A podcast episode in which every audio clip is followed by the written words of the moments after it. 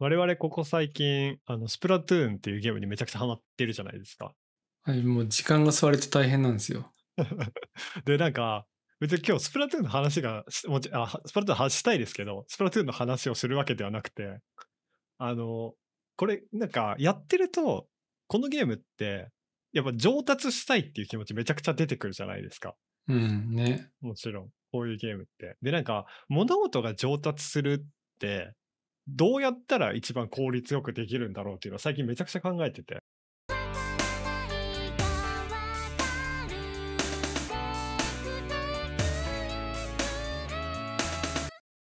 で、なんかやっぱり、一番単純な話で言うと、こういうのって、物事って努力と成果が一定量同じじゃないっていうのは必ずあるじゃないですか。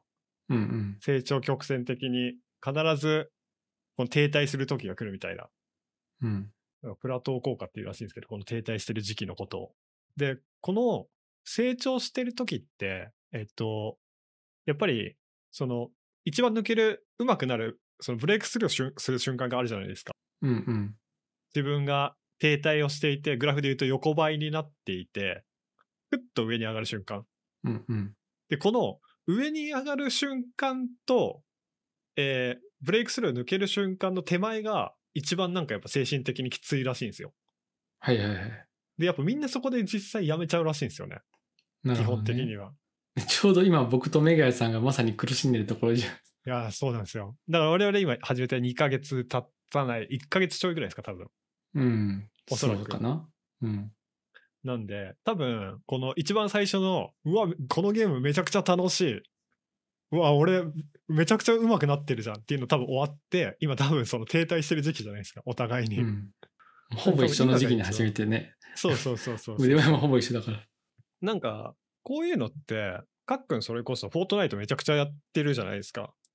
そう最近ちょっと。スプラトゥーンに座れてるそうかそう、スプラトゥーンに座れて、全然できてないけど。で、私からすると、かっくんと一緒にフォートナイトやってる時って、めちゃくちゃやっぱ上手かったんです。うん。あの、私は全然やそんなにやってなかったんで、一緒にやると明らかな実力差だったんで、なんかそれの上手くなっていく時の練習法とか、そういうのってなんかあったんですか？こういうことに気をつけて練習。あ、でもね、もう真似から入ったかな。あー。もう YouTube で僕は見て、それこそフォートナイトも YouTube から入ったんですよ。YouTube で見て、あ、このゲーム面白そうだなと思ってやってみようと思っていうところから入って、はいはいはなんで先にやってた人たちのプレイをもう見てました、ずっと。あー、いいっすね。なんか、言葉忘れちゃいましたけど、人間って映像で見たものと同じ動きを脳でするから、それをなんかやったのと同じぐらい効果があるらしいですね。上手い人の映像を見るって。へらしいですよ。なんかそういう習性があるらしいです。でもね、あの、マジでプロは映像で見てても無理って思あ、でもなんかそれ、あの、まさに私ちょっとそれ話そうと思ったんですけど、最近スプラトゥーンの上手い人の映像を見てるんですけど、やっぱ何やってるかわかんないんですよね。う。ね。なんか説明してくれるんですけど、ちょっと高度すぎて、ちょっと考えてることが高度すぎて、参考にならなすぎるっていうのあるんですよね。画面の隅の方でちょっと跳ねた水滴みたいなのにあそこに敵がいるからみたいなことを言ってて、え、そうなの？みたいな。いやー、ちょっと難しすぎますね。確かにそうだな。うますぎるのは逆にもうこの見本にならないっていうのは一個あるかもしれうん。もうただただ手が速すぎるみたいな。うん それはもうおじさんには無理ですみたいな状態の子,、ね、子たちがたくさんいるんで。ない。うーん。特にフォートナイトはそうだな。スプラは割と操作が簡単なんで、はいはい、はい何何やってるかはわかるけど、逆に立ち回りが難しいなと思ってて、どうやればいいんだろうみたいなのをすごいまあ。勉強してるというか、特にあれだ、同じ武器使ってる人とか、そういうのを見たりしてます、最近は。なんか私、こういう系の FPS とか TPS って言われるシューティングゲーム、ガチで、この、ハマったの初めてなんですよ。まあ、フォートナイトもちょっとやってましたけど、あの、ガチでハマったの初めてで、で、こういうゲームってすごい思ったのが、スポーツとマジで一緒だなって思いました。自分がどう立ち回るとか、攻められてる時どうするとか。だからやっぱ精神的にこういうのって、努力昔からできる人だと多分すごい飲み込み早いんだろうなって思いますね。努力の仕方を知ってるんで。うまあ、あと、振り返りと研究みたいなところすごい大事だなと思うかな。ああ、そうっすね。うん。本当にそれはそうっす。なんか自分で動画とか撮って後で見返したりするんですけど、ああ、この時こうやっとけばみたいなのがやっぱ出てくるんで、わかる。なんかそういうのを。をちゃんと自分で、なんだろう、じゃあ次はならないように練習しようとか、そういうのが意識できるかどうかで、ね、上手くなるかどうかとかはあるなーって、まあ、つくづく思ってる 最中なう。いや、めっちゃわかります。なんかあれ、自分の動画見てるのめっちゃムカつきません？何こいつめっちゃ下手じゃんみたいな。そうそうそうそう。こんな死んでるやつの動画見たくねえよと思うんだけど。まあまあ、それが勉強になるんでね。うーん。まあ、確かに振り返りとかで、なんか、そう、私、これって結局、なんか、多分どのゲームやっても練習法とか上達の仕方って共通してる部分はあるはずじゃないですか。うん。なんで日本で一番最初にというか、まあ、有一番有名だと思うんですけど、梅原っていう格ゲーの方がいるじゃないですか。私そんなにはいはい詳しくないですけど、の本をちょっと何冊か読んだんです。やっぱ、もうとにかく、この人のやり方で共通結構してたのが、とにかく基礎はめっちゃやるっていうのと、うんうん。あと、なんかすごい参考になったの。バスケとかでもドリブルシュートってあるじゃないですか。はい、はい。ドリブルしてジャンプしてシュート。うん、で、なんか素人の人ってみんなこれをいっぺんにやるらしいんですよ。はいはいはい。でもそうじゃなくて、やっぱゲームとかなんでも一個ずつ分解してって、まずドリブルやる。次ドリブルやってから止まる。次単純にジャンプしてシュートするっていうのを分解して分解して一個ずつやっていかないと、まあうまくはならないよねっていうのを話してて。うん。まあ当たり前だけど確かになっていうのはめそうだね。まあ、そういう意味で言うと、さっき言ったフォートナイトは、クリエイティブっていうのがあって、そのクリエイティブでそれぞれの動きを練習できるようなステージがあったりするんですよ。はいはいはいはい。なんで、まあそういうところでたまに行って、なんか、ふなんだ繰り返りずっと建築練習したり、ふなんか編集練習したりとか、うんうんうんゲーム練習したりとか、そういうのもやったりはしてたな。今思うだだからやっぱ単純にスプラトゥーンとかフォートナイトとかも楽しいって言ってずっと試合ばっかやってるんじゃない？やっぱたまにはちょっと振り返って個人練習というか、うんちょっとなんかこういう動きを練習してみようとかやっぱやるのは分解してやるのは大事かもしれない。そもそもスプラトゥーンでどういう動きがあるのかあんまりよく分かってないみたいなところもあるから。ね。でもなんかたまに、あの、スプラトゥーンって、しバトルが始まる前に、なんか待合室みたいなところがあって、たまし試し打ちできるところはいはいあるじゃないですかマッチングする。までのね。はいはい。そうそうそう。あそこで僕結構、なんだろうな、同じ動きをずっと繰り返しやったりとか、わかってます。私もやってます。あの時間が割と好きです。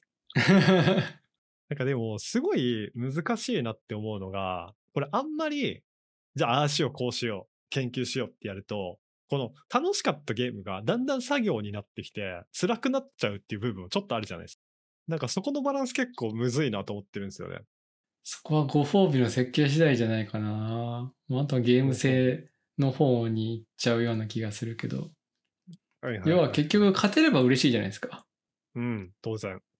うんね。だから、スプラトゥーンすごいなと思うのが、そのね、バトルで勝つだけじゃなくて、ストーリー進めるとか、うんサーモンランみたいな、あの、アルバイトしてアルパ、あの、なんだろう、アイテムがもらえるようになるとか、そううん。いう、なんだろう、ちょっと一休みして別のことができるとか、そっちはそっちで極めることができるみたいな、そういう設計になってるのが、あー、ゲーム性として上手だなとは思った。やっぱ褒め大事っすね。うん。いや褒められたいからね、みんうな。ーんと、そうだな。確かになんか、それってでも、どうなんだろうね。自分で適度に褒め用意しとく。なんかあります？普段やってることとか。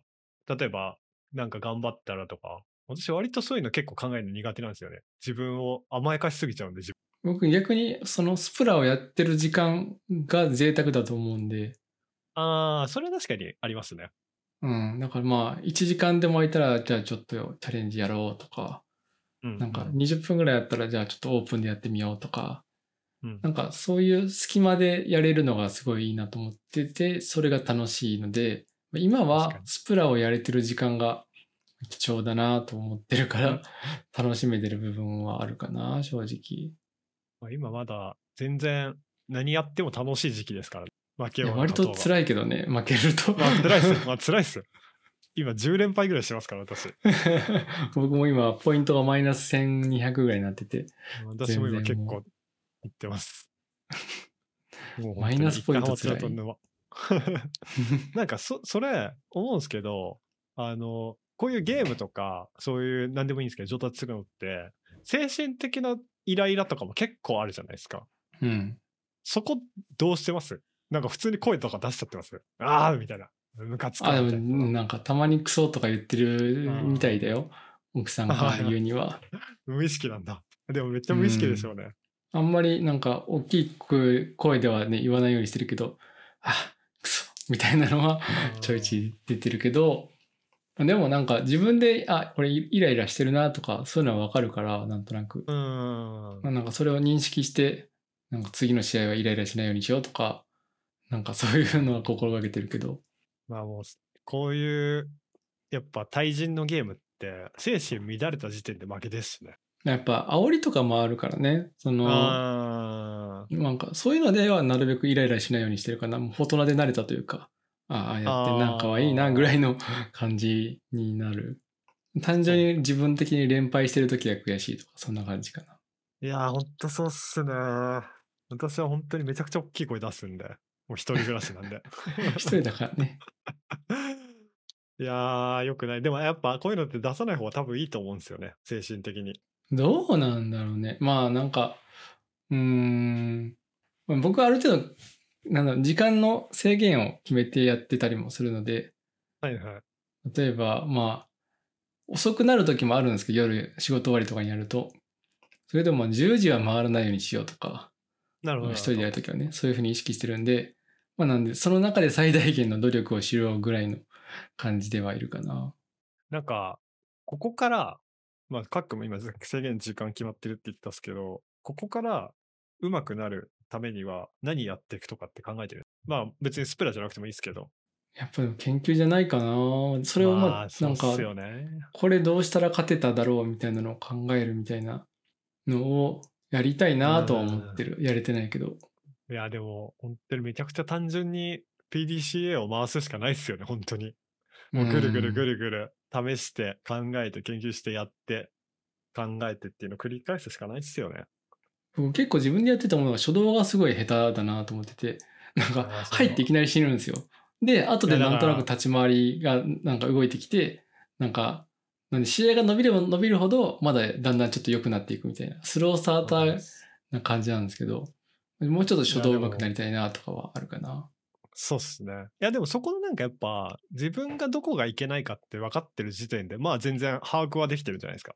うん。その PDCA を回せてるんじゃないですか。多分それが自分なんで勝てないんだろうっていうのが言語化できなくなった瞬間に多分結構もうやばいというか、もうただやってるだけになってるというか。まあ、ただひたすら相手が強すぎるみたいな場合もあると思うから。まあまあもちろんもちろん。まあでもね多分その中でも多分相手が本当にどうしても勝てなくてもこうこうしたらいいんじゃないかとかを考えることをやめてしまったらもう多分もう全然うまくならないし。うん。うん。やっぱ考えるの大事ですね。どこがダメかをひたすら。そうだね。なんかあんまりまあもう何も考えずにひたすら連続でやるみたいなのはやらない方がいいかな。特に時間が限られてる大人とかは。確かにな。本当それはそうだな。私はだから初日じゃない、二日目かな。二日目ぐらいからスプラトゥーン買って、24時間ほぼぶっ通しぐらいでやった時があったんで、今の聞いてめっちゃ反省しようと思いました。いや、それはそれでいいんじゃない？